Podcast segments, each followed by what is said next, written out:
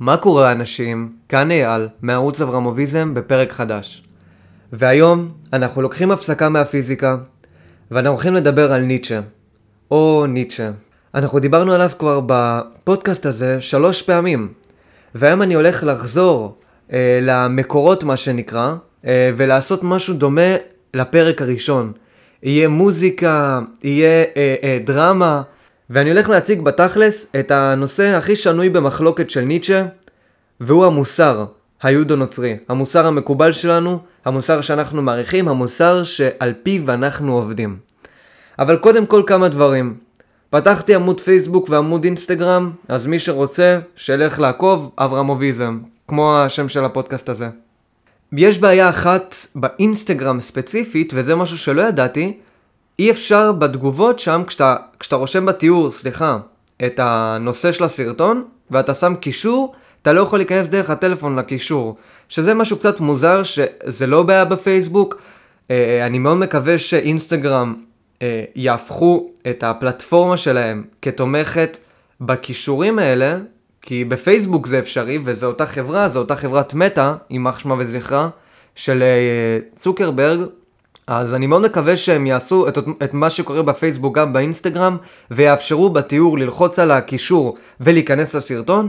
אבל אם לא, אז פשוט אם אתם נכנסים לאינסטגרם שלי ואתם רוצים לדעת את כל המקומות שבהם אני מעלה את הפודקאסט, אז פשוט כנסו לאתר ששמתי בביו שלי, ותלחצו עליו, תרדו קצת למטה, תלחצו על listen on, ויהיה לכם שם את כל האפשרויות אה, שמשם ניתן להאזין לפודקאסט חוץ מיוטיוב. יוטיוב ספציפית, אה, שמתי את הקישור הזה בביו עצמו, בתוך האתר. בתוך האתר יש כזה ביו קטן, אז שם שמתי את הקישור ליוטיוב. או שפשוט, זה קצת בלאגן, אז פשוט תרשמו אברמוביזם ביוטיוב או בכל אתר אחר.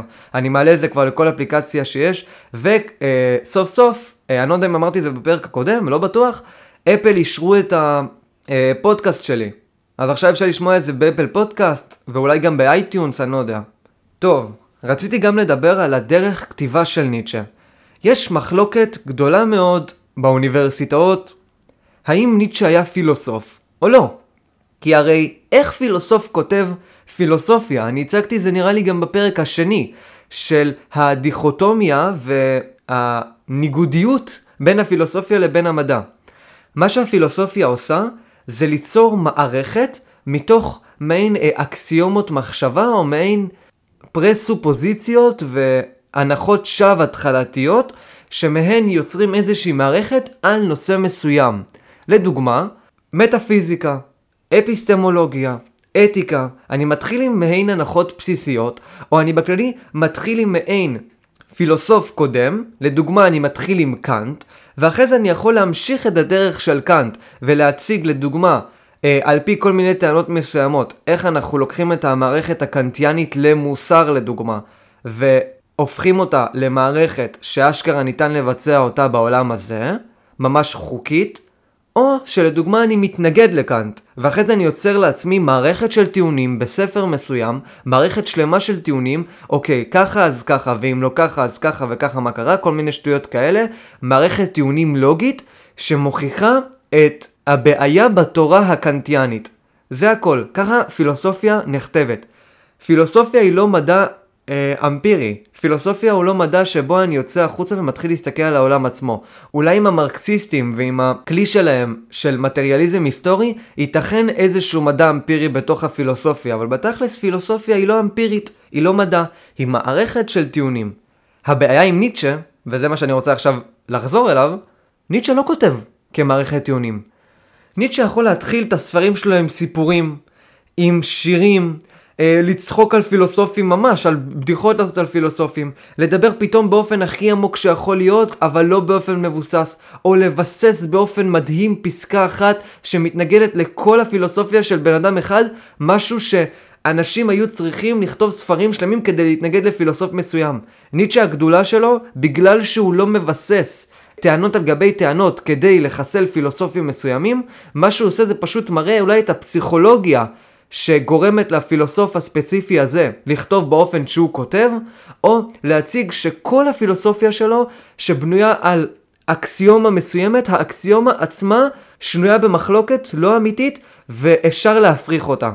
ככה ניטשה פועל, לכן כל הכתיבה של ניטשה היא מאוד מאוד מצומצמת, אה, הספרים שלו הם די קצרים, והספרים שלו, עוד פעם, הם לא מערכת של טיעונים, לא מערכת עקבית של טיעונים. הוא יכול פתאום לרשום סיפור קצר, הוא יכול פתאום להתחיל לשיר שירים, והוא יכול לעשות באמת מה שבא לו. הוא לא מאמין במערכות, וזה חלק חשוב מהפילוסופיה שלו. לכן, זה די פרדוקסלי להגיד הפילוסופיה של ניטשה, כי אם פילוסופיה זה מערכת טיעונים, לניטשה אין מערכת טיעונים עקבית שאיתה הוא הולך. לא, לניטשה פשוט יש פסקאות שלא קשורות לכלום, שתפקידו של הקורא לנסות ליצור מהם איזושהי מערכת. והמערכת הזאת היא לא בדיוק עקבית, והיא לא פרקטית במיוחד לחיים האמיתיים, למרות שהיא כן מציגה בעיות גדולות מאוד בכמעט כל תחום אפשרי, וכל אמונה אנושית. אוקיי, אז ככה, הפרק שלנו היום מתמקד בספר של ניטשה, הספר הקל ביותר של ניטשה, נחשב לספר הקל ביותר של ניטשה, וגם יש כאלה שמחשבים אותו לספר הטוב ביותר של ניטשה, בגלל שהוא הרבה יותר מערכתי מכל הספרים האחרים שלו, והוא לגנאולוגיה של המוסר. עכשיו, מה זה גנאולוגיה של המוסר? קודם כל גנאולוגיה, מדע שנקרא גנאולוגיה, זה אה, כמו מדע כזה של שורשים. אני מסתכל על אדם אחד, ואחרי זה אני יוצר גנאולוגיה, שבה אני הולך לשורשים ולשורשי שורשים של האדם הספציפי הזה. אני מתחיל עם האדם, ומהאדם אני הולך לאמא ואבא שלו, ומאמא ואבא שלו אני הולך לסבא וסבתא שלו, ולסבתא רבתא ולסבא רבא שלו, ואני ממשיך וממשיך וממשיך. זה גנאולוגיה. אז מה ש... הספר בסופו של דבר אומר, מה שהכותרת אומרת, שעכשיו אנחנו הולכים לעשות גנאולוגיה, את המדע הזה של בדיקה של דורות קודמים, למוסר. יש לנו מוסר שאנחנו מכירים אותו, אז בואו נראה איך המוסר הזה נוצר, מי הם ההורים של המוסר הזה, איך המוסר הזה התפתח במהלך השנים ואיך הוא שונה במהלך השנים. האם היו שינויים חדים במוסר הזה? האם המוסר שלנו הוא מוסר ששונה אה, ממוסר של לפני 2500 שנה? זה מה שניטשה רצה לבדוק. כי לדעתו של ניטשה המוסר שלנו פגום מיסודו, והיסוד של המוסר שלנו לדעתו הוא חולשה. ועל זה אנחנו הולכים לדבר. אז קודם כל, המוסר שלנו נקרא המוסר היהודו-נוצרי. מוסר יהודי נוצרי. הנוצרים והיהודים לא כל כך שונים מבחינת מערכת המוסר שלהם. המנהגים כמובן יכולים להיות שונים, אבל המוסר עצמו הוא בערך אותו מוסר. אה, רק שלנוצרים המוסר הרבה יותר מוקצן. וניטשה טוען שהמוסר שלהם באמת הרבה הרבה יותר מוקצן מהמוסר היהודי.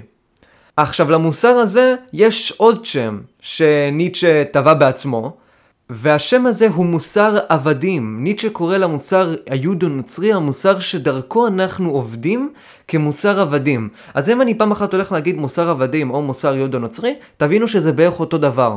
סבבה? כי זה יתלווה איתנו בהמשך הפרק הרבה הרבה פעמים. ודבר אחרון לפני שאני מתחיל, אני מאוד מאוד מאוד ממליץ לכם, לפני שאתם שומעים את הפרק הזה, כי אני לא רוצה לחזור על מה שאמרתי, לשמוע את הפרק השלישי בשתינה פלשתינה. עשיתי סדרה על העם הפלסטיני, סבבה? קוראים לסדרה שתינה פלשתינה. בפרק השלישי, ב-20 דקות הראשונות, אני מציג מעין מיתוס מאוד מפורסם של ניטשה אה, לגבי התפתחות המוסר היהודו-נוצרי, המוסר העבדים, ואיך מוסר העבדים מתקשר לעם הפלסטיני. אז אני מאוד מאוד רוצה שתצפו ב-20 דקות הראשונות האלה של הסדרה שתינה פלשתינה, ובכללי אני מאוד ממליץ לכם לשמוע את הסדרה שתינה פלשתינה. כי קודם כל כל ישראלי וכל פלסטיני חייב לשמוע את הסדרה הזאת כי זו סדרה מאוד מאוד חשובה והידע שם הוא ידע מאוד מאוד חשוב לאדם שחי בישראל או בפלסטין. וה-20 דקות הראשונות האלה שאני מציג בפרק השלישי לא רק שהם אחלה של הקדמה למה שאני הולך לדבר היום, הם תיאוריה שלי למה שקורה עם הפלסטינים עכשיו. אז אם אתם רוצים לשמוע את הדעות שלי על העם הפלסטיני ואיך אני מקשר בינית של העם הפלסטיני, אתם יכולים לשמוע את זה בכיף בפרק השלישי ב-20 דקות הראשונות, ובכללי אם אתם רוצים לשמוע את הפרק הזה, יהיה לכם מאוד קשה להבין אותו בלי לשמוע את ה-20 דקות הראשונות של הפרק השלישי של שתינה פלשתינה. זה הכל. אז ככה, כל דבר שאתם חושבים, ניטשה לא חושב ככה. אתם חושבים שצריך לעזור לעניים, ניטשה לא חושב ככה. אתם חושבים שצריך להביא צדקה, ניטשה לא חושב ככה. אתם חושבים שצריך לעזור לחלש וללכת להתנדב, ניטשה לא חושב ככה. אתם חושבים שזה מעשה עילאי, ללכת לעשות שנת שירות, שנת, שנה בזויה, עלובה? ניטשה לא חושב ככה, סבבה? ניטשה הוא אנטי כל מה שאתם חושבים, ואנטי כל המוסר אה, שדרכו אנחנו בנויים. אז בשביל להציג לנו מה בתכלס הם הטענות של ניטשה לגבי המוסר שלנו, אני רוצה להקריא מעין סיפור קצר, זה אפילו לא סיפור, זה מעין דיאלוג שניטשה עושה בגניאולוגיה של המוסר, במאמר שלו, טוב ורוע, טוב ורע, ובאותו מאמר יש חלק שנקרא חלק 14, החלק ה-14, ושם ניטשה מציג לנו מעין דיאלוג, עוד פעם, בין הקורא לבין ניטשה, שבו הוא מסכם את כל המוסר היהודו-נוצרי והתפתחותו, אוקיי? אז היום זה הטקסט הראשי שאנחנו הולכים לקרוא בו, וזה הטקסט שילווה אותנו במהלך כל הפרק. אז מתחילים. שמא יש את נפשך להציץ מטה ופנימה לנבחי הסוד, כיצד מייצרים אידיאלים על פני האדמות? מה זה אידיאלים קודם כל? אידיאלים הם העקרונות המוסריים. עכשיו, ניטשה נגד עקרונות מוסריים. מה זה עקרון מוסרי? עיקרון מוסרי זה לדוגמה לא תרצח. אבל הבעיה בעיקרון, שעיקרון לרוב הוא לא עקבי. מה זאת אומרת לא עקבי? נניח עכשיו אנחנו לוקחים את העיקרון הכי חשוב במוסר היהודו-נוצרי וזה לא תרצח. אסור לרצוח.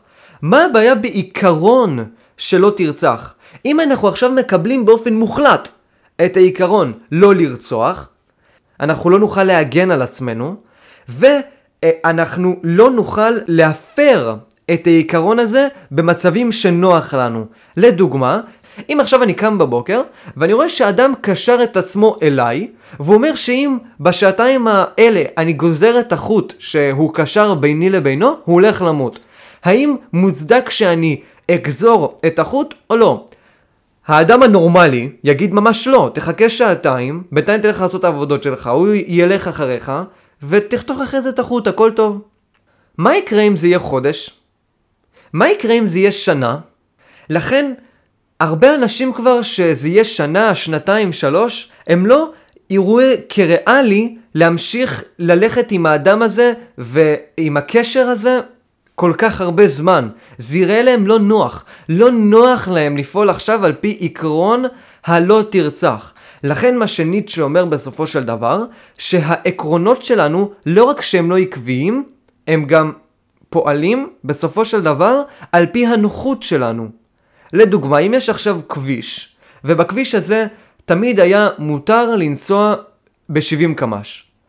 ועכשיו הממשלה מחליטה להתיר לנסוע בכביש הזה ב-90 קמ"ש, והעלות של ה-90 קמ"ש האלה, מבחינה סטטיסטית, היא מוות של שלושה אנשים בתוך הכביש.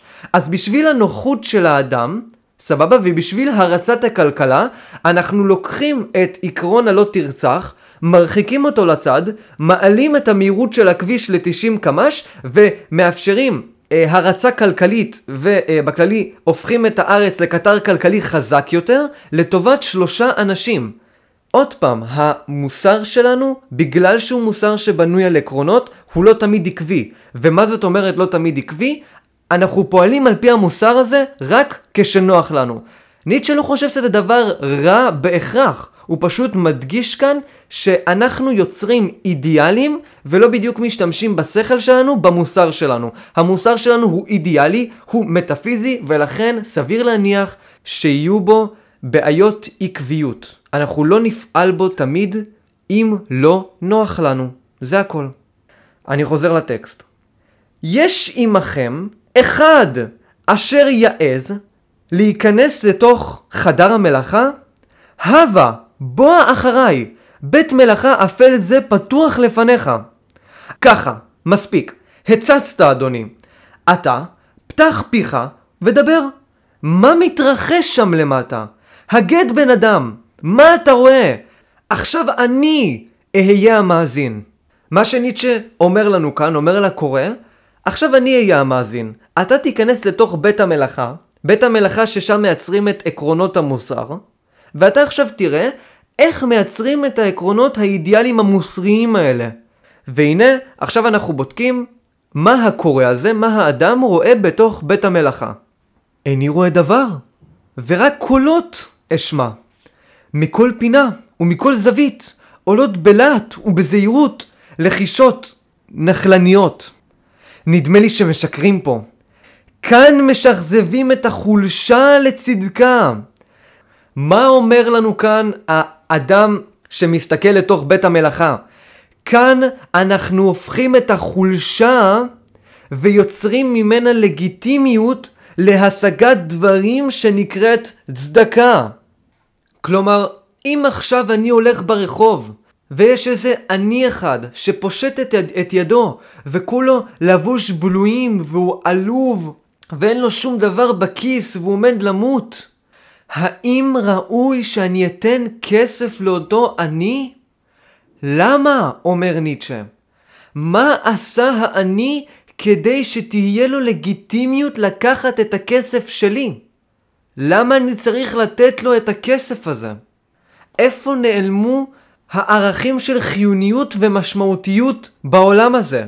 למה אני מגיע לו הכסף מתוך החולשה שלו ולא מתוך העוצמה שלו? הרחמים האלה, החמלה הזאת על פי ניטשה, היא רק תעתוע, היא תעתוע אנושי.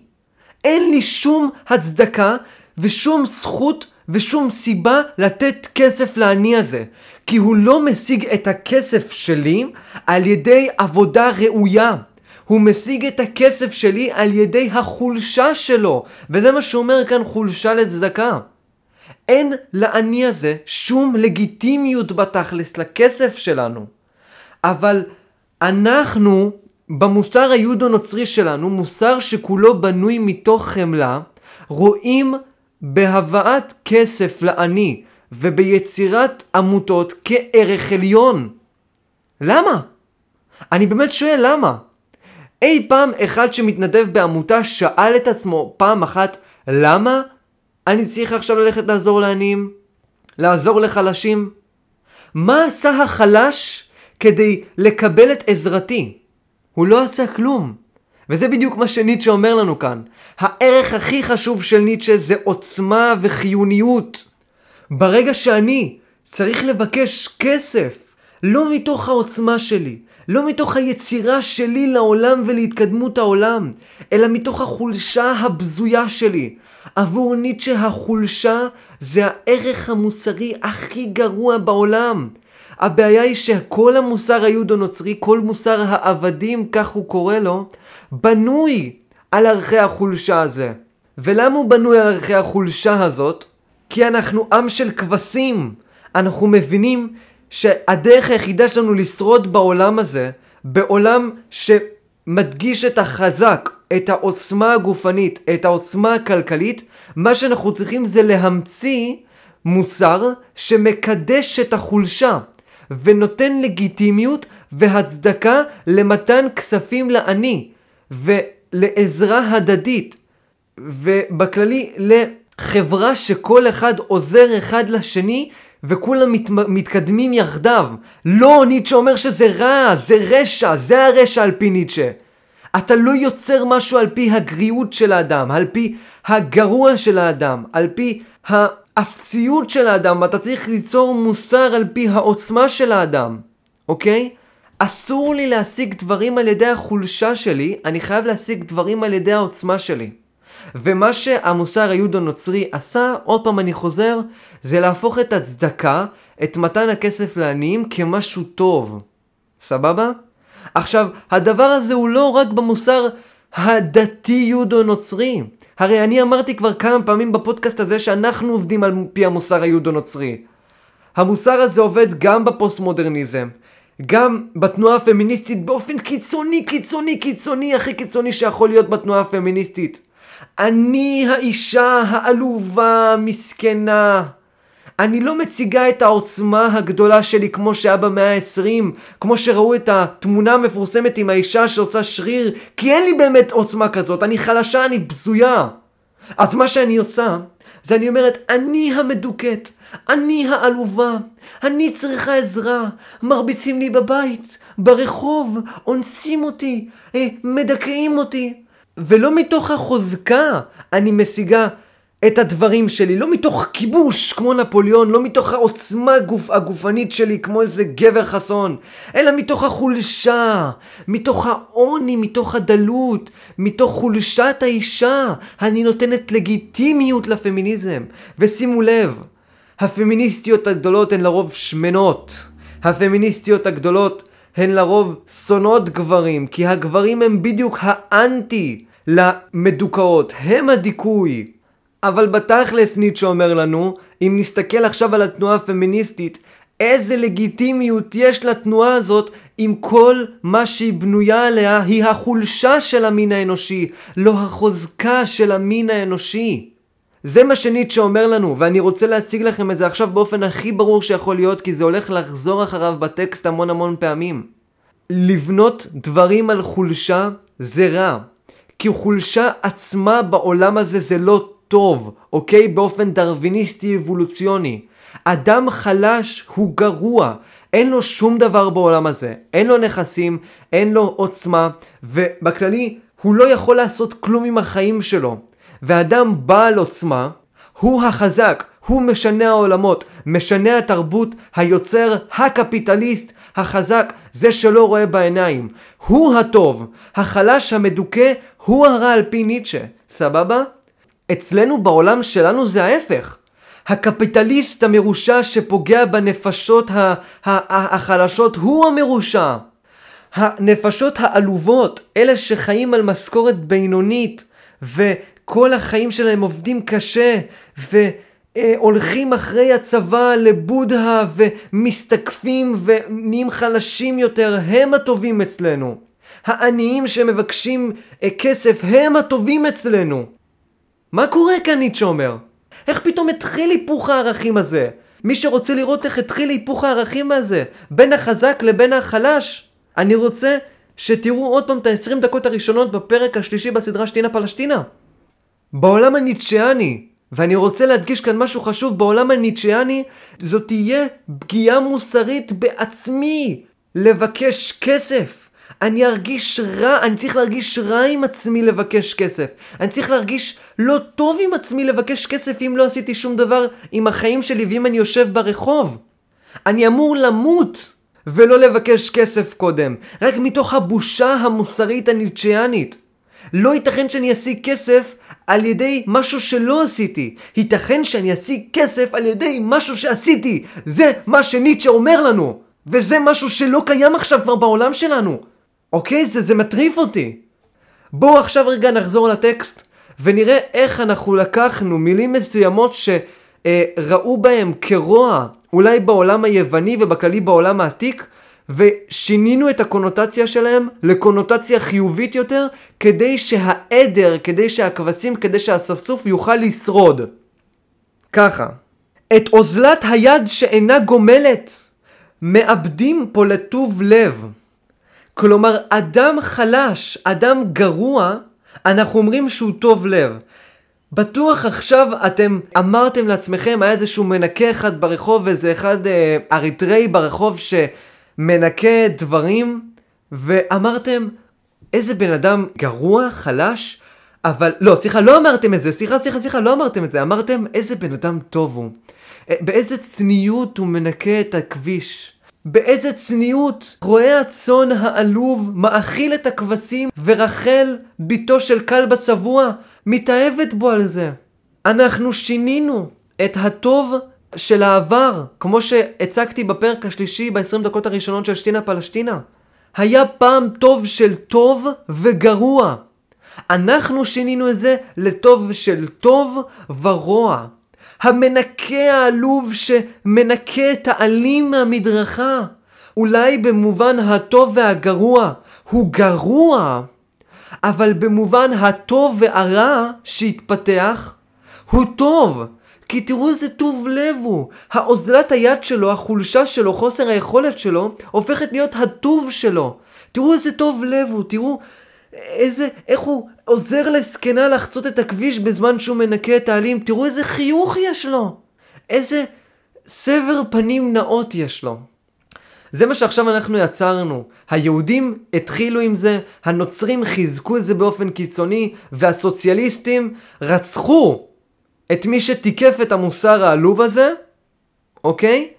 ואמרו לעצמם שהמוסר הזה עדיין קיים. שזה בכללי טיפשות כפולה ומכופלת של הסוציאליזם.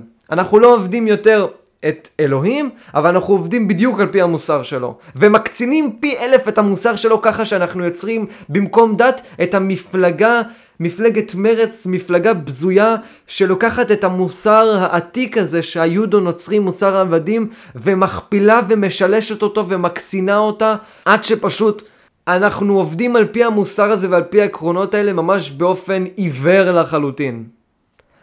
את השפלות והפחדנות אנחנו מעבירים לרוח ענווה.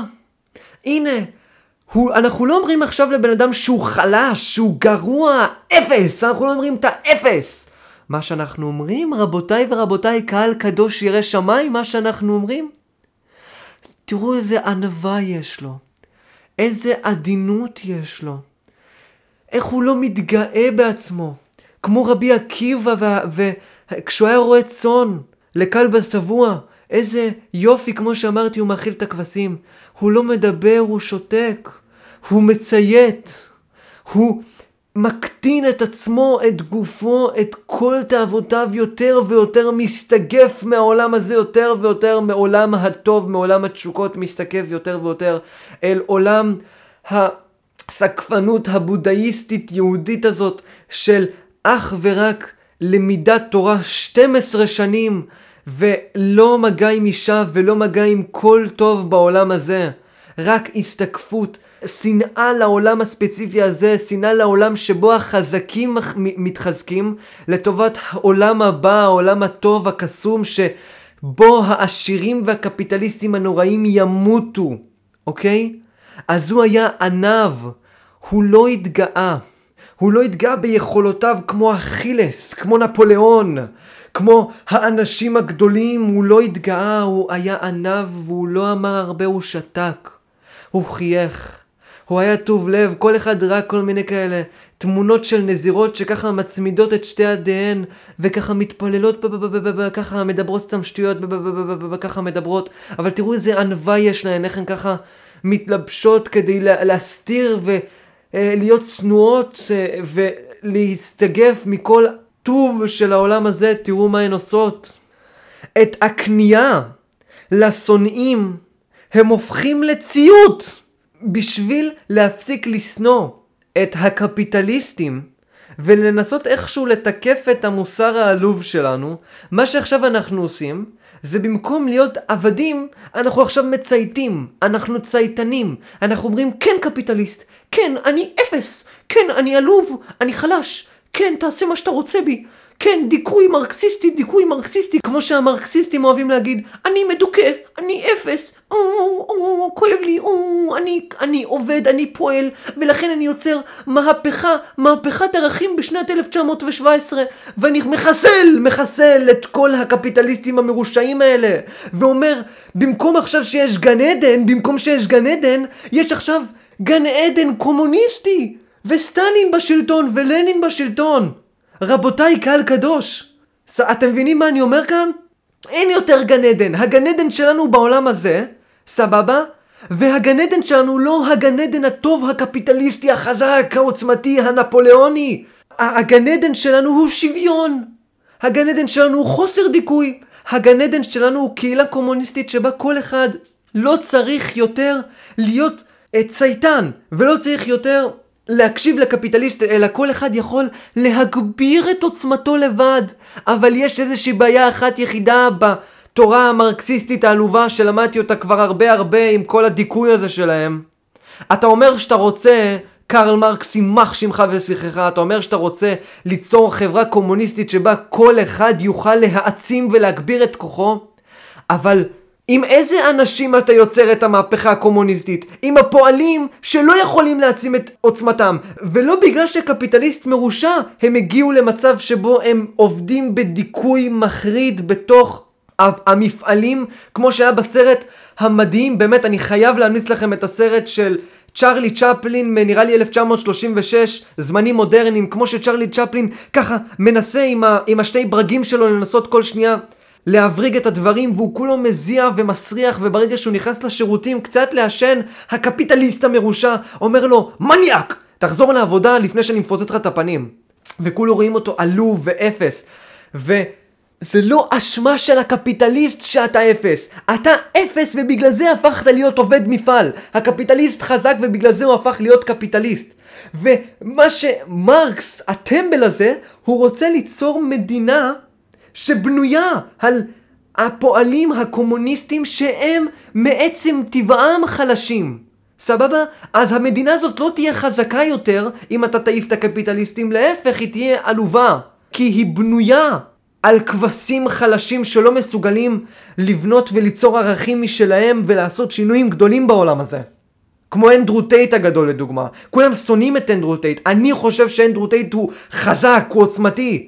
אתה, אתה טמבל, קורא ספרים, אה, אה, אה, והנה רסקולניקוב הלך לאליונה איוונובנה והוא רצח אותה. לא, הוא אשכרה יוצר מהחיים שלו סיפור. הוא אשכרה יוצר מהחיים שלו חיים גדולים, חיים שיספרו אה, לדורי דורות איך אדם עלוב הצליח להפוך את עצמו לגדול באינטרנט ולאדם שהכי נרשם בגוגל אפילו יותר מ The Rock, אוקיי?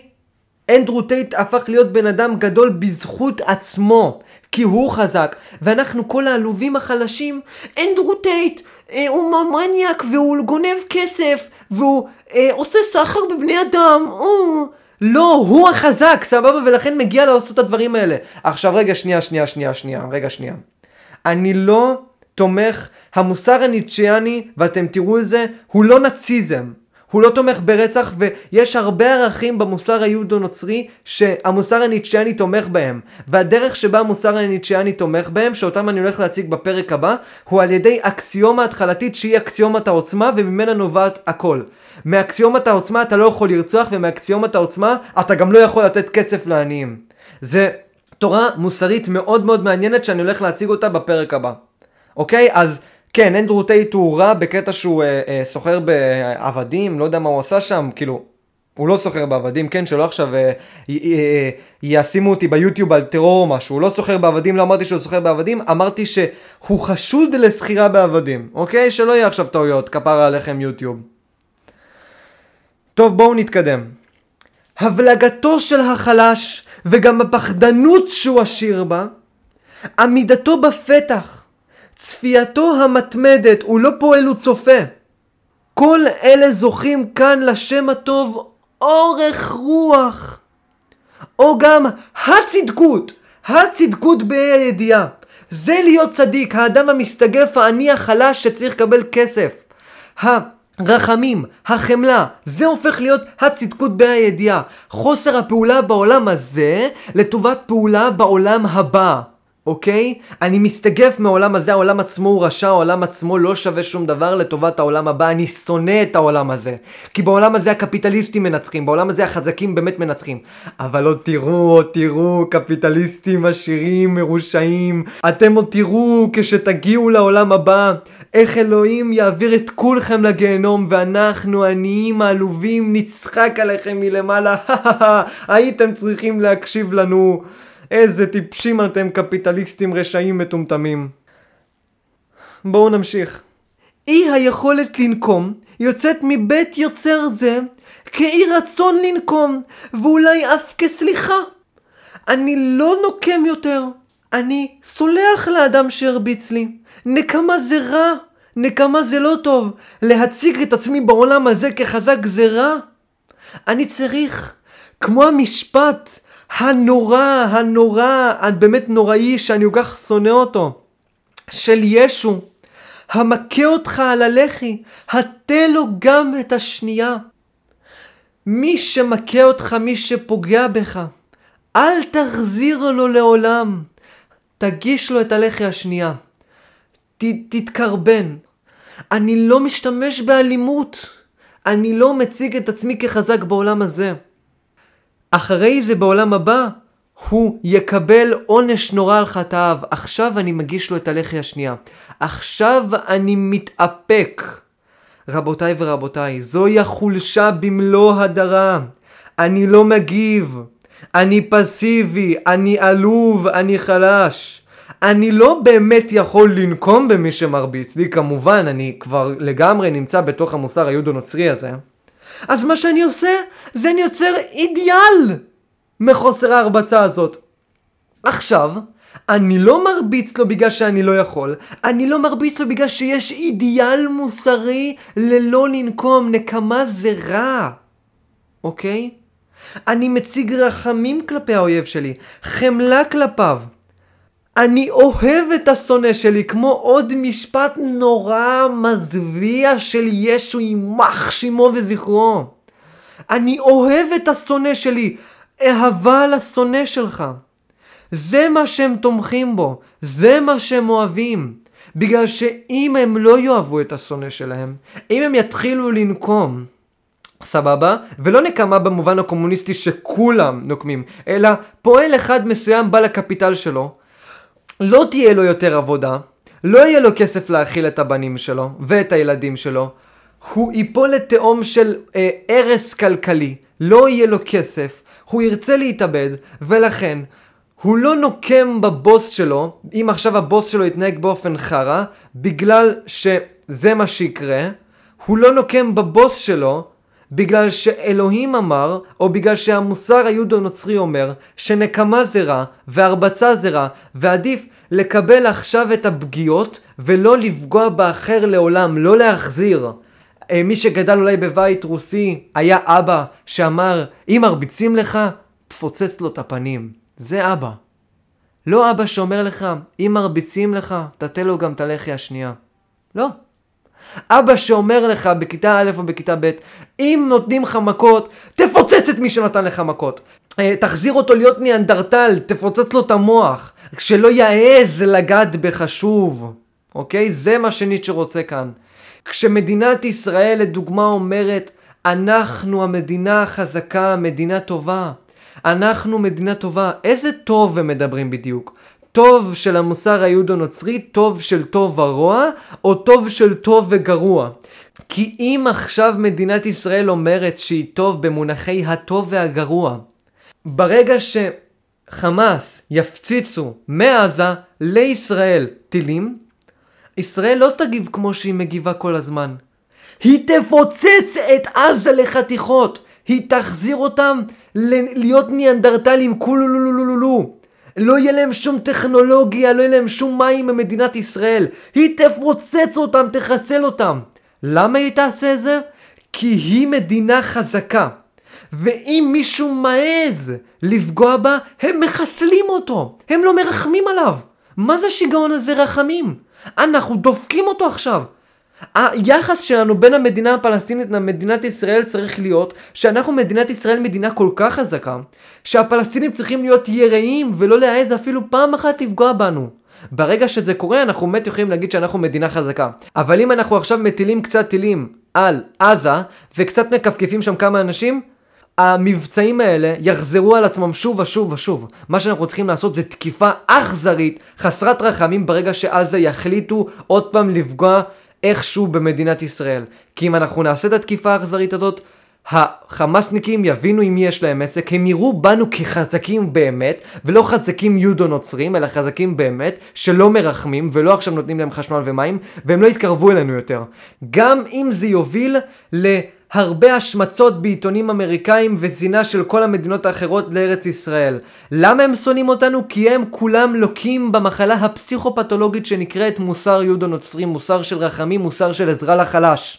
החלש לא צריך לגעת בי, ואני כמובן לא צריך לפגוע בחלש. אבל אם החלש יעז בחוצפתו לפגוע בי, יש לי את כל הזכות לחסל את החלש הזה. כי אני צריך להראות את עצמי ככל כך חזק, ככל כך נעלה, שלחלש אין אפילו זכות ואין אפילו תעוזה לפגוע בי. אוקיי? זה מה שאנחנו צריכים לעשות. כלומר, תראו בינתיים, בכל הפסקה הזאת שעכשיו אה, דיברנו עליה, מה אנחנו עשינו כאן? אנחנו לקחנו מילים שפעם הם היו כמילים רעות, ואנחנו שינינו את הקונוטציה שלהם לקונוטציה חיובית. אוזלת היד הופכת לטוב לב, שפלות ופחדנות הופכת לרוח ענווה. חוסר יכולת לנקום הופך כחוסר רצון לנקום. חולשה הופכת לצדקה. אני משיג דברים לא על ידי העוצמה שלי, אלא על ידי החולשה שלי. כלומר, עכשיו, יש לגיטימיות לתת לי כסף בתור אדם חלש, כי אנחנו המצאנו מילה שקוראים לה צדקה, שמאפשרת את הלגיטימיות הזאת. זה צדקה, זה טוב. קח את הכסף הזה רק בגלל שאתה חלש. לקחנו מלא מלא מילים שנחשבו לגרועות, והפכנו אותם למילים שנחשבות כטובות בעולם הטוב והרוע. עכשיו חברים וחברות, אנחנו הולכים לדבר על משהו שהיה כאן ובכוונה דיל... דילגתי עליו כדי לחזור אליו. לפני זה אני אמרתי את ההבדל בין ציות לבין שנאה לחזקים. עכשיו אני הופך את המילה הזאת לציות, כי הדרך היחידה שלי לשרוד בעולם הזה בתור פועל חלש עלוב, יהודי נוצרי בתקופת הרומאים, היא על ידי הפיכה של השנאה שלי אליהם כציות. אני מציית להם. אני לא עבד שלהם, אלא אני מציית להם. עכשיו, מה אומר ניטשה אחרי הציות הזה שבכוונה אני דילגתי עליו? ציות למי שאליו הם אומרים כי הוא ציווה את הכניעה, והוא מכונה בפיהם אלוהים. עכשיו בשביל להסביר את המשפט הזה, אני רוצה לחזור למשפט גאוני באמת, שוולטר ימח שמו וזכרו, אחד האפסים העלובים ביותר שחיו אי פעם באנושות הזאת, אני לא סובל את וולטר.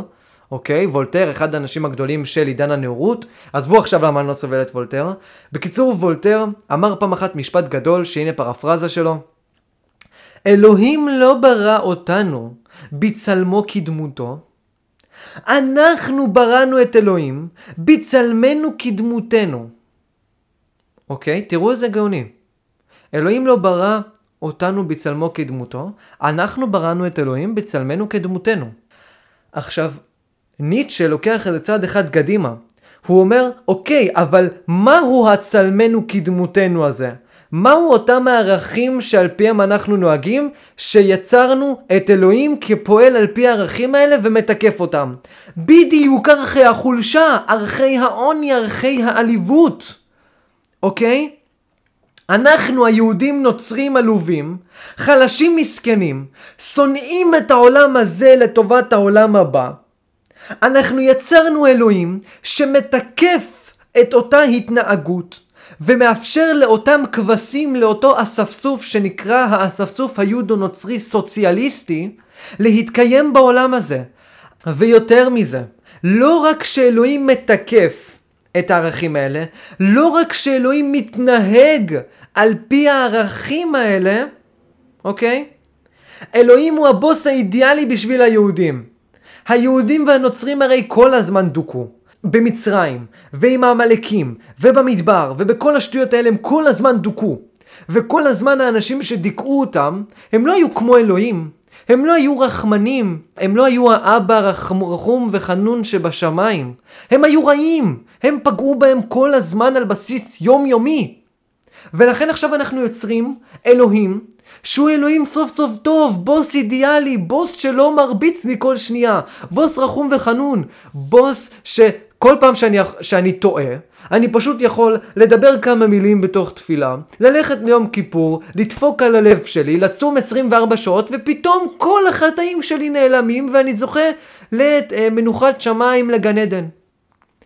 זה הדרך שלהם להתחמק מעונש, להתחמק מאחריות ולבנות בוס באמת שמאפשר את אותה התחמקות מעונש ואחריות. ואיך אנחנו מתחמקים מזה? כמו שאמרתי, אנחנו עושים את כל אותם טקסים ואחרי זה אנחנו מרגישים טוב עם עצמנו. עכשיו אנחנו לא חוטאים יותר. זה מה שהם עשו. ועכשיו אני רוצה להציג את י"ג המידות שהיו בפסוקים ו' וז' בפרק ל"ד בספר שמות קוראים להם י"ג מידות הרחמים של אלוהים. זה או משה אמר את זה או אלוהים אמר את זה. יש מחלוקת בין מי אמר את זה ומי לא אמר את זה אבל זה לא משנה. ובסופו של דבר זה מציג את 13 מידות הרחמים. מה שאנחנו רוצים להציג כאן זה האם באמת אנחנו בראנו את אלוהים בצלמנו כדמותנו. מה הם באמת מידות הרחמים של אלוהים? אוקיי? וכל אחד שלמד בבית ספר דתי כמו שאני למדתי, והנה, אני עושה עכשיו שאוט אאוט אני מקדם את בית ספר שובו בת ים, כל מי שרוצה חינוך דתי באמת טוב, חינוך שמקדש ערכי חולשה, מקדש ערכים של סקפנות, מקדש ערכים באמת של קדושה, ועזבו עכשיו את מה שאני אומר, עזבו, עזבו עכשיו שנייה. הבית ספר הזה הוא בית ספר מדהים, זה בית ספר שאני שמחתי לגדול בו, קוראים לבית ספר הזה בית ספר שובו בת ים, שובו, שנמצא בבת ים, בית ספר דתי ממלכתי, בית ספר אה, אה, לעולי ברית המועצות, אז אם אתה עולה מברית המועצות, אתה רוסי, אתה בוכרי, אתה גרוזיני, אה, מקומך נמצא שם, והוא פשוט בית ספר מדהים, ואני שמח שלמדתי בו, כי למדתי תפילות גדולות, ולמדתי על היהדות, ושמעתי כל כך הרבה סיפורים גדולים על כל מיני חסידים ורבנים וכל מיני דברים כאלה, וזה היה כל כך מעניין לדעת את הדברים האלה. והיה כל כך כיף לראות את מוסר היהוד הנוצרי, את המוסר העבדים, בגדולתו ותפארתו הרבה ביותר. אה, בבית ספר שובו, וזה לא משהו רע, כאילו, אני, אני אמרתי עכשיו מלא מלא דברים רעים, אבל בתכלס רק אני אומר, אם אתם הורים ואתם רוצים שהבנים שלכם ילמדו אה, ויהיו אנשים גדולים ואנשים חשובים ואנשים טובים בעולם הזה, תרשמו אותם לבית ספר שובו בבת ים, בית ספר מדהים. אז מי שלמד עוד פעם בבית ספר דתי, זוכר שהיה תפילת שחרית. כל בוקר היינו צריכים להתפלל תפילת שחרית. ומי שזוכר היה איזשהו חלק מדהים, מדהים בתפילת שחרית, או אני לא אשכח אותו לעולם, שהרב אה, שר איתנו את השיר המופלא, ואיך השיר הזה מתחיל? אבינו אב הרחמן, המרחם רחם עלינו. אבינו האב הרחמן המרחם רחם עלינו. תראו כמה רחמים יש במשפט אחד רבותיי ורבותיי אני אפילו לא מצליח לעכל לזה. כמה רחמים וחולשה. אוי ואבוי באמת אני כבר לא יכול באמת זה בדיוק האבא שהיהודים מדמיינים, הבוס האידיאלי, הבוס של הרחמים. ועכשיו שנייה בואו נחזור לי"ג מידות הרחמים, בואו נראה איך אלוהים מגדיר את עצמו. בהתחלה כתוב השם השם אדוני אדוני, זה אומר על פי התלמוד, רחמיו של אלוהים לפני החטא ואחרי החטא. כלומר, אלוהים מרחם על הבריות לפני החטא ואחרי החטא. תראו כמה רחמים כבר. רחום וחנון. מה זה אומר? זה אומר שהרחמים של אלוהים באים ללא קשר למעשים של האדם. הם באים כחנינה. סבבה? וזה לגמרי מוסר יהודו נוצרי. אוקיי? מוסר של סליחה, של חוסר לקיחת אחריות, אי ענישה מספקת, והמוסר היהודו-נוצרי הזה גם עובד עם בתי המשפט. יש אשכרה סעיף בבית המשפט שבודק האם הפושע מתחרט על מעשיו או לא מתחרט על מעשיו, ואשכרה אם רואים חרטה מספקת של הנאשם, מקטינים את הזמן שלו בכלא, או מקטינים בכללי את העונש שלו. זה לגמרי מוסר יהודו נוצרי סוציאליסטי. ואני כל פעם אומר משר יהודו נוצרי סוציאליסטי כי אני הולך להציג פרק שלם על למה הסוציאליזם הוא התנועה הכי מטומטמת שיכולה להיות שהיא פשוט טיפשות כפולה ומכופלת ואני הולך להציג למה כל פעם אני אומר מוסר יהודי נוצרי סוציאליסטי ואני די בטוח שאתם כבר מבינים למה אני כל פעם אומר את זה והצלחתם לקשר בין המוסר היהודו נוצרי למוסר הסוציאליסטי אבל אני אעשה על זה פרק שלם. אז בקיצור זה בדיוק המוסר היהודו נוצרי סוציאליסטי. מוסר שבו אנחנו, לא מעניין אותנו מה האדם הזה עשה, מעניין אותנו החפרה של האדם, החרטה של האדם. כאילו החרטה של האדם מונעת מאיתנו לתת לו עונש גדול על פי המעשה כשלעצמו, לא על פי המעשה אחרי מה שהוא עושה. זה לא משנה מה קורה אחרי. אתה עכשיו חטאת. אתה עשית משהו שנוגד את ערכי המדינה, מגיע לך לשבת בכלא לא משנה אם אתה מתחרט או לא מתחרט, כי אתה חייב לקחת אחריות. אתה רוצח, אתה מחבל, אתה רצחת עכשיו שלושה יהודים, מגיע לך עונש מוות. אנחנו צריכים לווסת את עצמנו כמדינה חזקה, במובן הטוב והגרוע, לא במובן הטוב והרוע. אולי זה מעשה של רוע, אבל זה בהחלט מעשה של עוצמה, ואנחנו עובדים על פי עוצמה, ולכן צריך להרוג, סליחה, צריך לרצוח את המחבל הזה, אם המחבל פגע אין ביהודי, אין בפלסטיני, לא משנה, פגע במישהו, שלוש אנשים הוא רצח רק כי בא לו, רק כי המוסר שלו, המוסר המוסלמי שלו אמר שכך נכון, אז עכשיו אנחנו הולכים לרצוח אותו בגלל מה שהוא עשה. נמשיך. ערך אפיים. לא מתרגז ולא מעניש מיד. אלוהים לא תמיד מתרגז והוא לא מעניש מיד. הוא נותן זמן לאדם המרושע לנסות לכפר על מעשיו. רב חסד ואמת, הוא עושה הרבה חסד עם הפושעים שלו, כי הוא לא תמיד מעניש במידה כנגד מידה, הוא רוצה לראות חרטה. נוצר חסד, הוא תמיד עושה חסד עם מי שחוטא כנגדו. עכשיו בינתיים תראו כאן עד כמה האל שלנו הוא אל שנובע מתוך החולשה היהודית נוצרית שלנו. עכשיו אני לא אומר שאלוהים לא קיים. אין לי שום בעיה להאמין באלוהים חזק, עליון, גדול, שלא מתעסק עם האנושות, כי האנושות בשבילו היא אפס אפסים הבל הבלים לעומת כל הקוסמוס וכל העולם שלנו. אבל אנחנו מזלזלים באלוהים העליון, וזה ממש זלזול, והופכים אותו פשוט לחלש ולמישהו אה, שהוא בין העמים, מישהו שיש לו בדיוק את אותם ערכים סוציאליסטיים עלובים, אוקיי? אנחנו קודם כל יצרנו כאן בוס אידיאלי, כמו שאמרתי לפני. בוס שלא מעניש ישר, ובוס שמאפשר לאדם לא לקחת אחריות, ומאפשר לאדם לכפר על מעשיו ולהתנקה מכל עונש, אוקיי? הוא לא מתרגז, הוא אוהב, הוא מרחם, הוא בעל חמלה. בדיוק הערכים הנוצריים. אה, הערכים הנוצריים של האדם הנוצרי הקתולי זה בדיוק ככה. הוא אוהב, הוא מרחם, הוא בעל חמלה. לא אכפת לו מחוזקה, אכפת לו מטוב לב. לא אכפת לו מגאווה, אכפת לו מענווה. אני אפס. זה לא בוס שמעניש, פועל, לא מרחם. מחסל את הבוגדים בו, גורם לנתיניו לקחת אחריות. האלוהים שאנחנו יצרנו אלוהים פשוט לא טוב. הוא אלוהים שהוא לא טוב במונחי הטוב והגרוע. וה, אוקיי? וזה לא טוב, סבבה? אני, אני מבטל את האלוהים היהודי נוצרי, אני לא מבטל את האלוהים עצמו.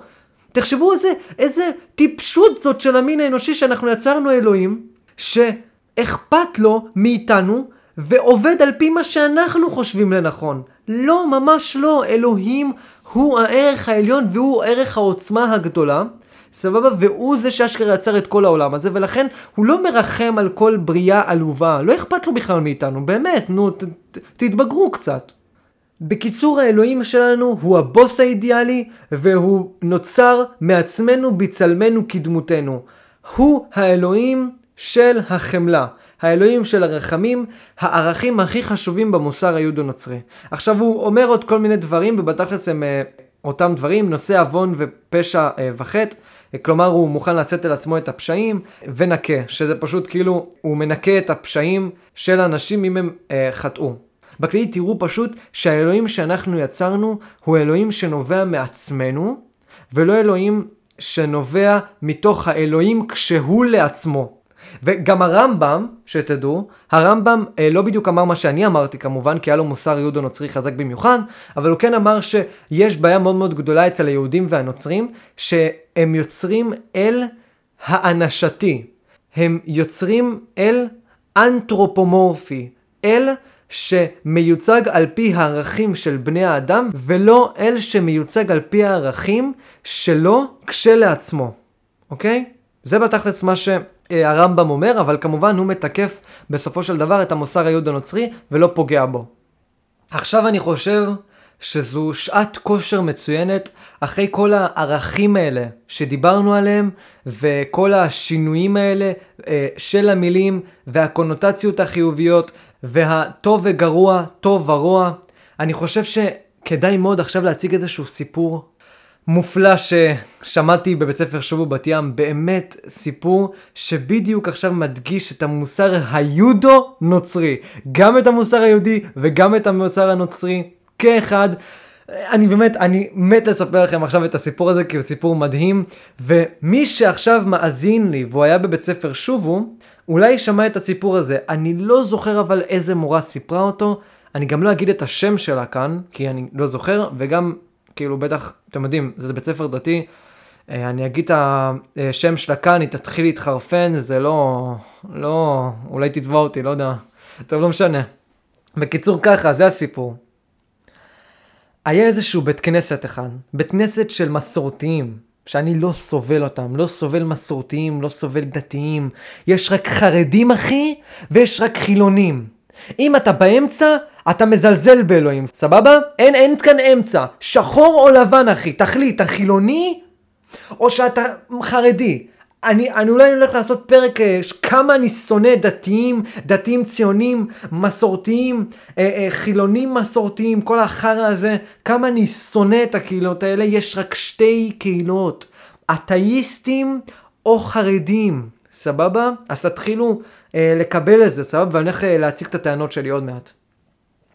אז בקיצור, זה איזשהו בית כנסת של מסורתיים כזה, אתם יודעים, עושים חצי חצי, פעם מצווה, פעם לא מצווה, כמו שאמרתי לפני עם הרעיון של עקרונות, אין, לא באמת אכפת להם מעקרונות, פעם אחת רוצחים, פעם אחת לא רוצחים, משפחת פשע פה הולכת לבית כנסת עם כיפה אה, ביום שבת, אה, נוהגים בשבת, נו אתם מכירים את כל השטויות האלה. ופעם אחת היה איזשהו רב אחד שהוא רב לגמרי, אתם יודעים, אה, אה, סוציאליסט, יהודו נוצרי במונחים הכי גדולים שיכולים להיות, ותמיד אה, בבית כנסת הזה הגיע איזשהו מנקה אחד חרוץ, אתיופי נראה לי, אה, וניקה שם את הבית כנסת. והגדולה הזאת, הסקפנות, היופי האצילי הזה של החולשה, כל כך קסם לרב הזה, שהוא החליט פעם אחת לגשת לאתיופי הזה, אה, ולהגיד לו, תגיד, בא לך להקריא את שעת הנעילה בבית כנסת בסוף יום כיפור? והאתיופי אמר, באמת? אתה באמת הולך אה, לתת לי לעשות את זה? והאתיופי בכללי מאוד אוהב יהדות, ובגלל זה הוא גם מנקה ספציפית בבתי כנסת, הוא הולך לנקות בכמה בתי כנסת, והוא תמיד לומד תורה לפעמים עם הרב, אה, או עם רבנים אחרים, והוא בכללי תמיד שומע את השיעורים בזמן שהוא מנקה, והוא ממש נהנה מזה, והוא ממש גם התרגש, איזה כיף שהרב נותן לי לקרוא את שעת הנעילה. אתם מבינים, זה פעם בשנה, זה תפילה שהשכר בשמיים שאתה מקבל אם אתה קורא את התפילה הזאת הוא עצום, הוא עצום במיוחד שאתה החזן שמקריא אותה לבית כנסת. ובקיצור הוא ממש התלהב, אה, הרב חיבק אותו ואמר יאללה אתה תעשה עבודה טובה. אנחנו מגיעים ליום, ליום הגדול, ליום שבו עכשיו אנחנו צריכים להקריא את שעת הנעילה. כל המסורתיים רעבים פיצוצים, הם מתים להגיע הביתה, לא באמת אכפת להם מיהדות וכל זה, כי הם חושבים שאכפת להם, אבל הם פשוט לא מבינים מה זה יהדות, אוקיי? והם בסך הכל רוצים ללכת הביתה. והאתיופי הזה מתחיל לשיר את שעת הנעילה, ומרוב התרגשות, בגלל שהוא לא רוצה שהשעה הזאת תסתיים לעולם, הוא מושך את התפילה המון המון זמן, וכבר יצא יום כיפור, והוא ממשיך להתפלל לאט ובזהירות, ובאמת בכל גן עדן, בקול מופלא, וכל המלאכים של אלוהים הגיעו בטח לשמוע את האתיופי שר. ואז מגיע איזה אחד, עולה לבמה ששם מקריאים את שעת הנעילה, ונותן כאפה חזקה ככה לאתיופי. האתיופי מסתכל על האדם הזה, חוזר וממשיך לקרוא את התפילה. האדם הרגיל, הלבן הרגיל, וואי, ממש כאילו יצא לי גזעני כאן. האדם הרגיל, הלבן הרגיל, חוזר למקומו, עצבני כולו. אחרי חמש דקות, האתיופי מסיים. והרב, בחמש דקות האלה, נשאר עם פה פעור. לאחר התפילה הרב רץ אל האתיופי בזמן שכבר היהודים החובבנים האלה הלכו לביתם לאכול חיות והוא חיבק את האתיופי והוא אמר לו וואו איזו גדולה יש לך איזה יופי אתה לא החזרת לא נקמת אתה לא השתמשת בחוזקות שלך, אלא אתה השתמשת באידיאלים של המוסר היהודו-נוצרי, אתה ריחמת עליו. אתה הבנת שנקמה היא בסך הכל שטות. בקיצור, הוא התחיל אה, להגיד לו את כל הדברים האלה, אבל במונחים, אתם יודעים, קצת יותר אה, הולמים. אתה ענב, אתה גיבור, אתה רב חסד, אתה רחום וחנון, אה, במקום עכשיו להגיד אתה חלש, אתה עלוב, אין לך באמת יכולת להחזיר לו את האתיופי מסריח רזה, ו... אחרי זה הרב אומר, אני רוצה לקנות ממך את המצווה הזאת. עכשיו, זה לא משנה עכשיו אה, המשך הסיפור, אני לא יודע בכלל אם יש המשך לסיפור, כי אני לא זוכר אותו. משנה לי האקט. האקט של האתיופי. אני לא מחזיר, אני לא נוקם, אני ענב, אני חלש, אבל אני לא רואה בערכים האלה כערכים גרועים. אני רואה בערכים האלה כערכים עליונים במוסר היהודו-נוצרי. אני לא אומר שאני חלש, עלוב, נקלה, ולכן אין שום סיכוי שאני אלך לפגוע בו עכשיו. אני אומר, אני ענב, אני טוב, אני רב חסד, אני טוב לב. יש לי נשמה טהורה, אני לא פוגע באחרים, כי מי שמרביץ לחברו הוא רשע. אני אוהב את השונא אותי, אני אוהב את האויב שלי, ובסופו של דבר, מה שאני עושה, מה שאמרתי מקודם, רבותיי ורבותיי, קהל קדוש, המכה אותך על הלחי, עטה לו גם את השנייה. בדיוק המשפט של ישו בסיפור. אשכרה המשפט של ישו התממש לא כמטאפורה, אלא הוא אשכרה התממש בעולם הזה בבית כנסת. עכשיו, אני לא יודע אם הסיפור הזה יתקיים או לא, סבבה? אני לא יודע אם הסיפור הזה אמיתי או לא, אבל קחו את הסיפור הזה כדוגמה מצוינת למוסר יהודו נוצרי, מוסר עבדים במלוא תפארתו.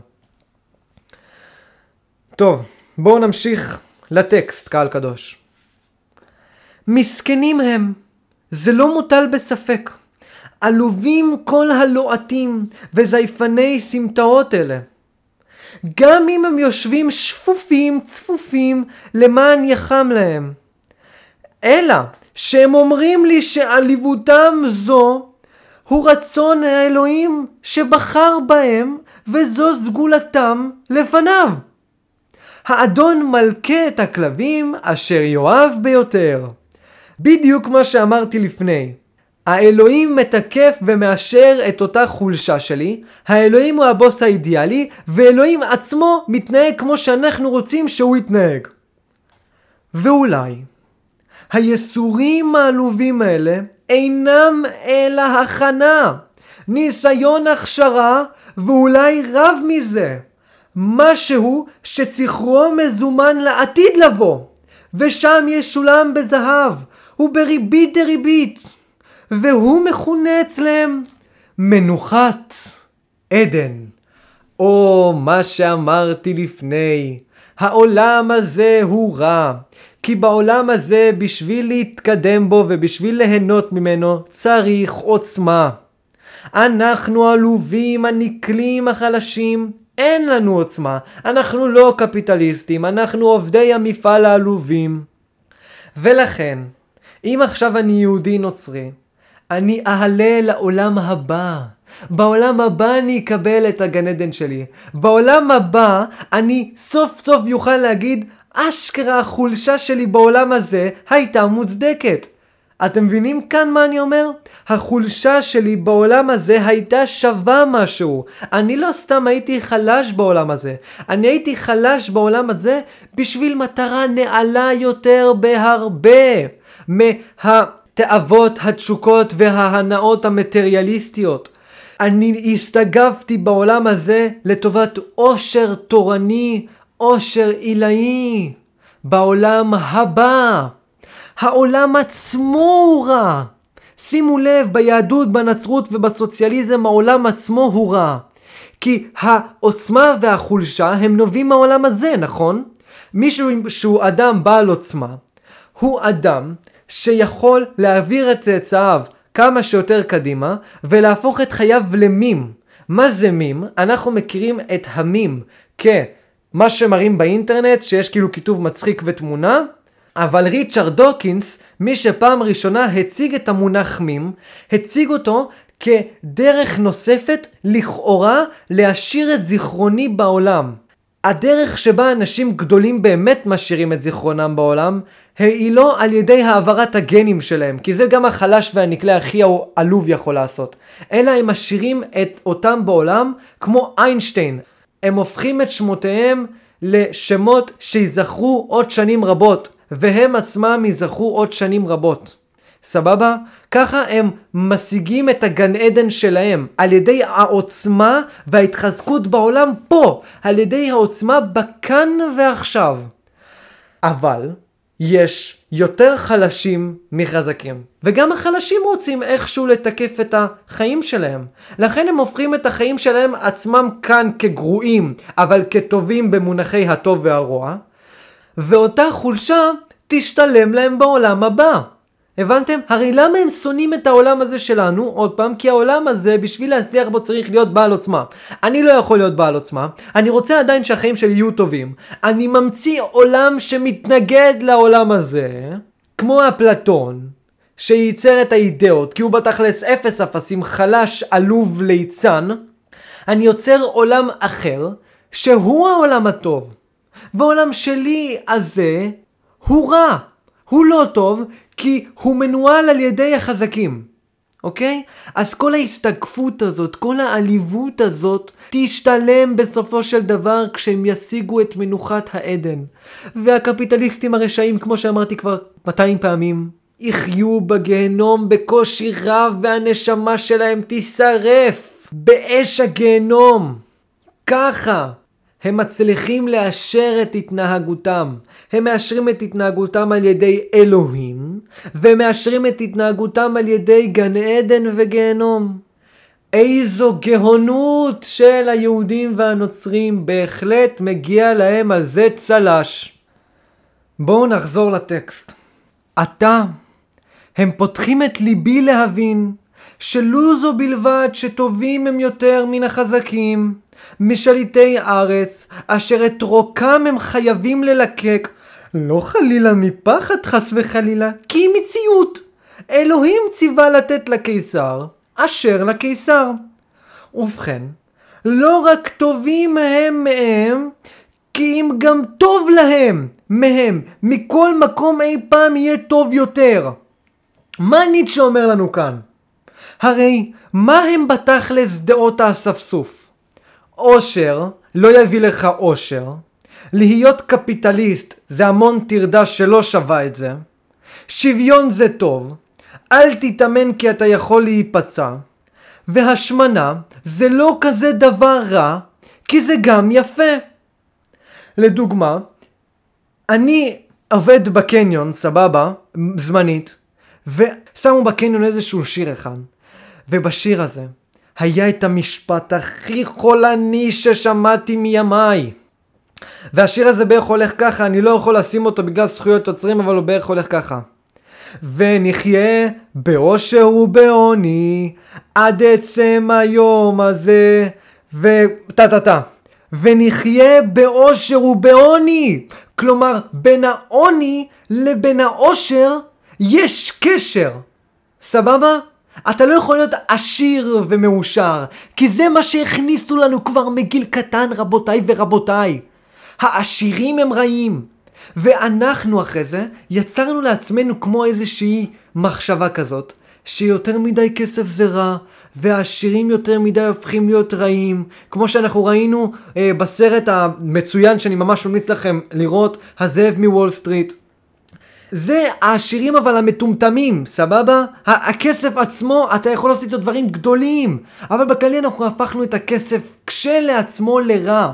ואחרי זה אנחנו מצליחים לשכנע את עצמנו, כמו שניטשה אמר כאן, שטוב לנו יותר משאי פעם יהיה טוב להם, לעשירים ולחזקים. עכשיו, השנאה הזאת לחזק, לעשיר, היא נובעת אחת מהחולשה, מחוסר היכולת שלי להיות חזק ועשיר, כמו שאני אמרתי עכשיו כאן, והדרך הזאת שלנו להגיד שזה רע היא תיקוף הפעולה החופשית לכאורה שלי. אני לא אומר שאני עושה קצת כסף בגלל שאני חלש, אני אומר שאני עושה קצת כסף כי אני לא רואה הרבה ערך בכסף, כי כסף זה משהו שבא והולך. אה, אני מטומטם. זה מה שאנחנו תמיד אומרים ומכניסים לעצמנו. אני לא הולך להתאמן, כי במילא אם עכשיו אני אפסיק להתאמן, אחרי חודשיים כל השירים שלי יפלו.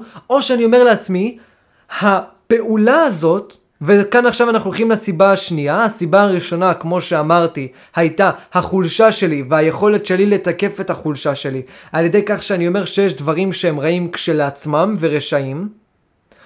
אבל מה שאנחנו עוד המצאנו, וזו אפילו סיבה יותר טובה, אני מתקף את החולשה שלי על ידי כך שאני אומר שבכללי, כמו שאמרתי לפני, לא שווה לי בכלל להתחזק. ולא שווה לי בכלל להיות עשיר. וזה בכללי ערכים בודהיסטיים, ואני שונא את בודה, ואני שונא את המוסר היהודו-נוצרי, שכולם בסופו של דבר עובדים על ההשתקפות מהטוב בעולם הזה. כי העולם עצמו הזה קשה להשיג דברים ממנו. יש לדוגמה סיפור מפורסם על שועל שמסתכל על עץ גבוה ויש שם תפוח עסיסי, והשועל הזה מנסה כל פעם לקפוץ ולנסות להגיע לתפוח. ואז בסופו של דבר מה שהשועל הזה אומר לעצמו, גם ככה התפוח הזה בטח מלוח והוא לא כל כך שווה. כלומר הוא מסיק מתוך החולשה שלו ומתוך חוסר היכולת שלו להשיג תפוח, שהתפוח עצמו לא שווה כלום. והוא אומר את זה לעצמו כדי להפסיק לנסות ולהישאר חלש ולהישאר במצבו. סבבה? זה, זוהי איזושהי מחלה שגם אנחנו רואים אה, בכל המפגרים האלה שהולכים אחרי צבא להודו ולומדים כל מיני שטויות מהבודה. הבודה אומר, עזבו, העולם הזה הוא במילא זמני, אז למה בכלל לנסות, למה בכלל להעצים את כוחנו, בואו פשוט נסתגף ונחיה במדיטציה. עם, עם, ופשוט אה, נשב ונחשוב ונדבר ונפסיק אה, לפגוע אחד בשני וכל השטויות האלה שבודה מנסה להגיד ולהכניס לראש של החיילים המטומטמים האלה שהולכים אחרי שלוש שנים שדפקו להם את המוח להודו. הוא דופק אותם בחיים שלהם, הוא לא מאפשר להם התקדמות. ברגע שחייל הולך להודו, לוקח לו חמש שנים להוריד את הרסטות המטומטמות האלה מהראש שלו, לצאת מתל אביב ואשכרה לנסות לעשות משהו.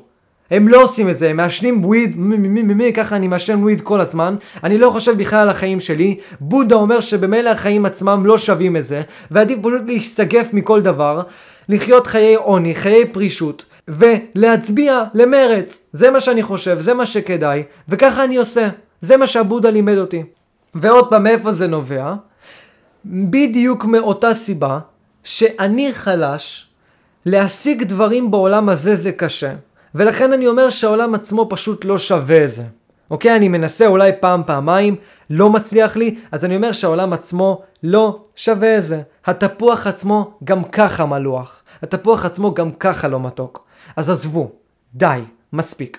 ולכן, אנחנו הצלחנו להכניס לעצמנו שיציאות עם חברים כל יום זה טוב, ולהשתכר ערב קרחן, כמו השיר המטומטם הזה זה טוב, וכל השטויות האלה.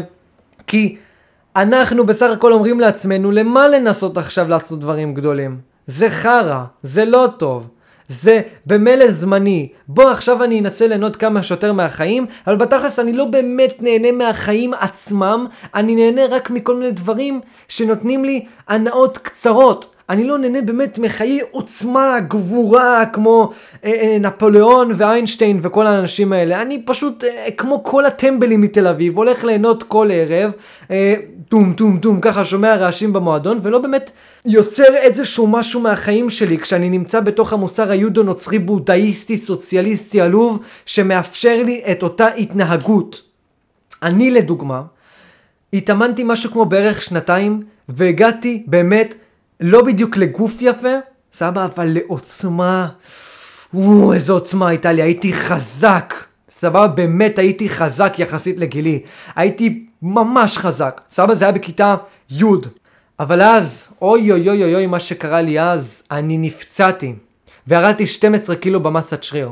ובגלל שאני טעמתי מפירות העוצמה, פירות העוצמה של זיז ושל ריץ' פיאנה ושל ארנולד שוורצנגר, אני ראיתי, וואו, כמה טוב זה היה להיות חזק. אבל אותם מטומטמים שלא מתאמנים, הם לא יודעים כמה טוב זה להיות חזק, ולכן הם אומרים כבר מלכתחילה אחרי כמה ניסיונות של אימונים בחדר כושר, שזה פשוט לא שווה את המאמץ. לא שווה את המאמץ להשקיע כמה? שש שעות בשבוע כדי להגיע לעוצמה כבירה. ואפילו אני לא מדבר על גוף יפה, אני פשוט מדבר על העוצמה שהשגתי מתוך האימונים האלה. אני הייתי אשכרה חזק פיצוצים, הייתי ממש חזק יחסית לגילי, ועכשיו אני נמצא באותו מצב של חולשה סבבה, שאני לא יכול להתאמן, ובגלל שאני עוד פעם טעמתי מפירות העוצמה, אני מבין כמה הדבר הזה חשוב וכמה הדבר הזה עילאי. אבל אנשים עכשיו, היודו נוצרים עכשיו, הסוציאליסטים בודהיסטים עכשיו, לא יודעים כמה הפירות האלה טובים. הם אומרים שהפירות האלה זמניים, הם לא שווים שום דבר, ובתכלס באמת הפירות האלה היו זמניים, ולכן לא כדאי להשיג אותם. אני אומר, כדאי ועוד איך להשיג אותם. תהיו גיגה צ'ד. מי שקצת מכיר מימס, מכיר את גיגה צ'ד. המדהים איך אני מת על גיגה צ'ד, הוא העוצמה הניטשיאנית במלוא תפארתה. גיגה צ'ד הוא על אדם, ואני לא יכול להסביר בפודקאסט הזה מה זה על אדם, מה זה מוסר אדונים, שזה לא בדיוק על אדם.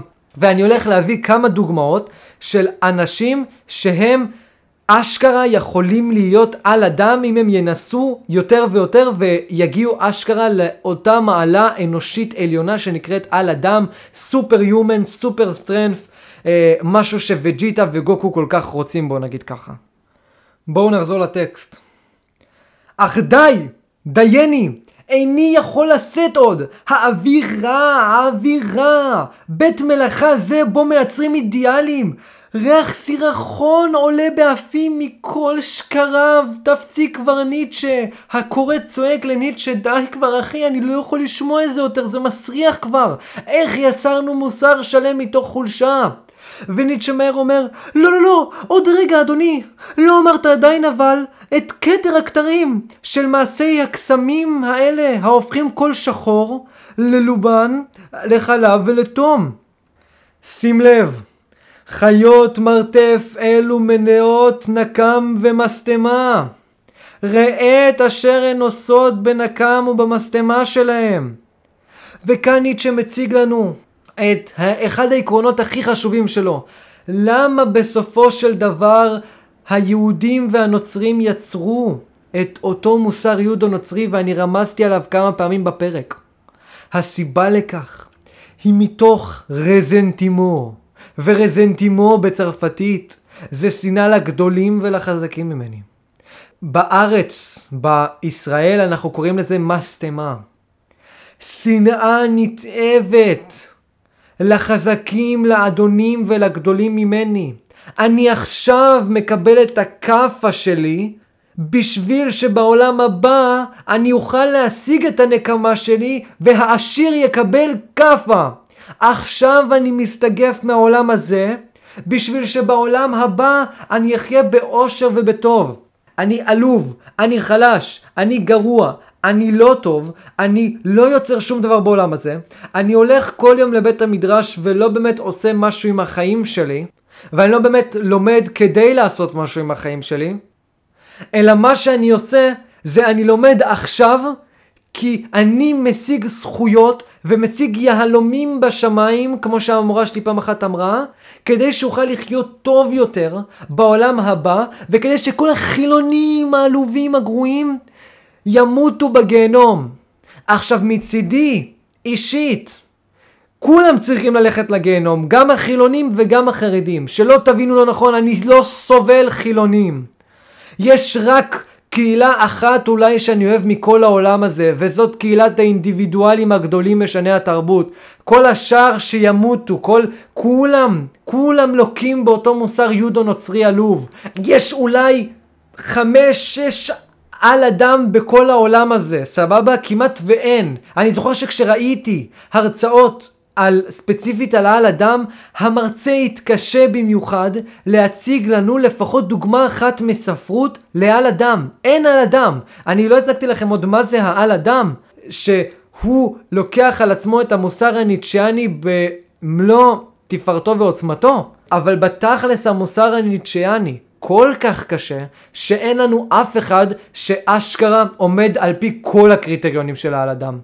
יש מעט אנשים שעומדים בקצת מהקריטריונים ואני הולך להציג אותם בפרקים הבאים. אבל בסופו של דבר, מה שניטשה אומר בסופו של דבר, זה שהסוציאליסטים, דתיים, חרדים, כל אנשי המוסר היהודו-נוצרי, שונאים את העולם הזה.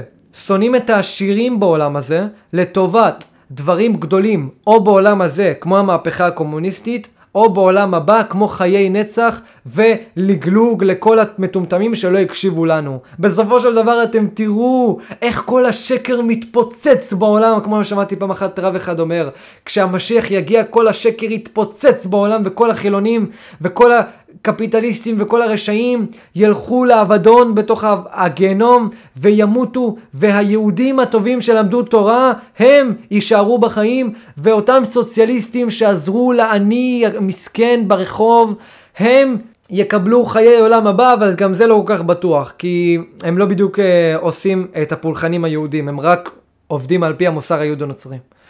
אבל זה לא משנה עכשיו. מה שמשנה בסופו של דבר זה שיש רזנטימו, יש שנאה עזה לחזקים והגדולים ממני, ולכן אני יוצר לעצמי מוסר ואידיאולוגיות וכל מיני שטויות כאלה ולאומנות כדי להעלות את עצמי מעל כולם, הרי מהי לאומנות? לאומנות היא תחליף לדת, שבו אני מזדהה כל כך עם המדינה שלי, שאני רואה את כל העמים האחרים כגרועים, כעלובים.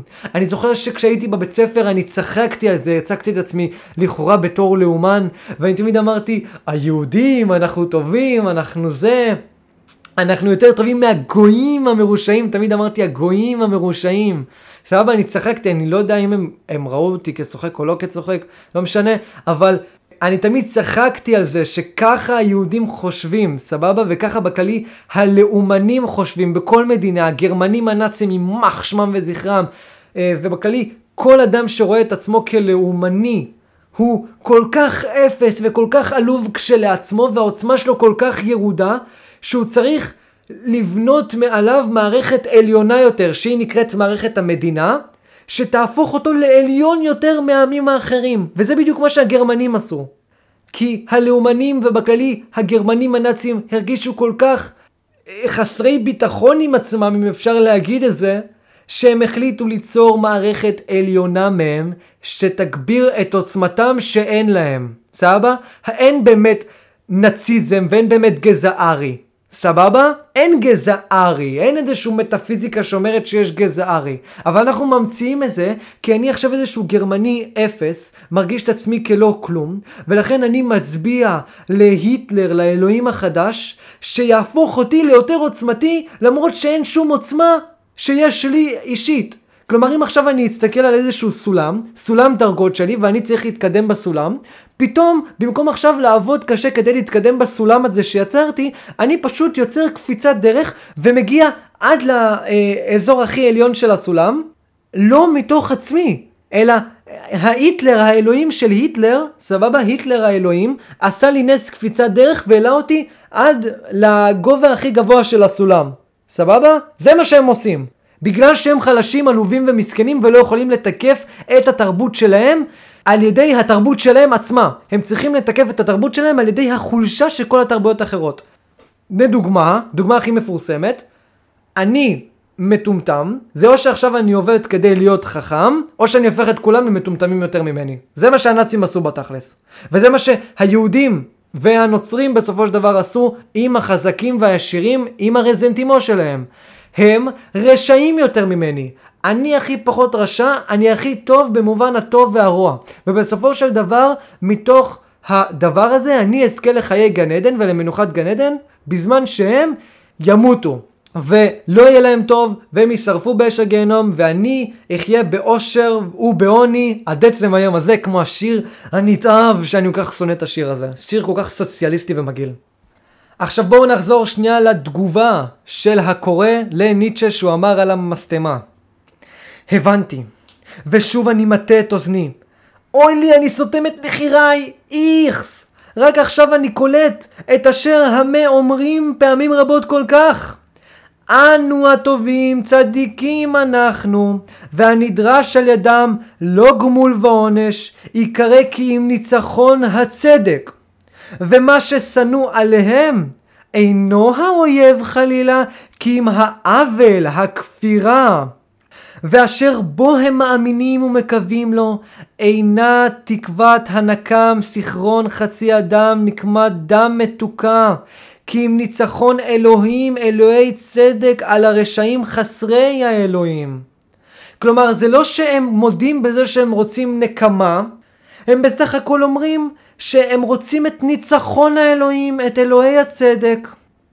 ואשר נותרו להם לאהוב עלי אדמות, הרי הם לא אחיהם לשנאה, כי הם אחיהם לאהבה, כלשונם.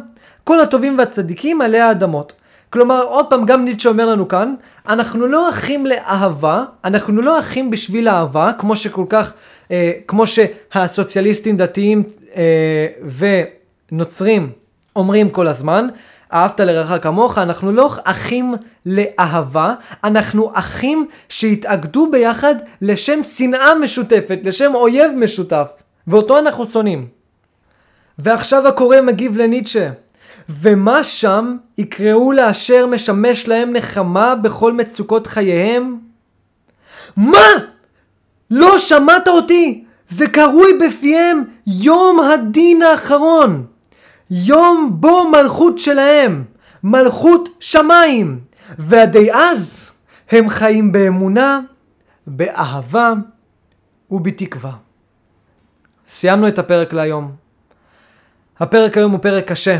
פרק שמדבר על שנאת בעלי העוצמה, חוסר לקיחת אחריות, שנאת הקפיטליסטים, ומוסר שרואה בחולשה ובצניעות כערכים עליונים, ולא הוא קורא רחמים וצדקה.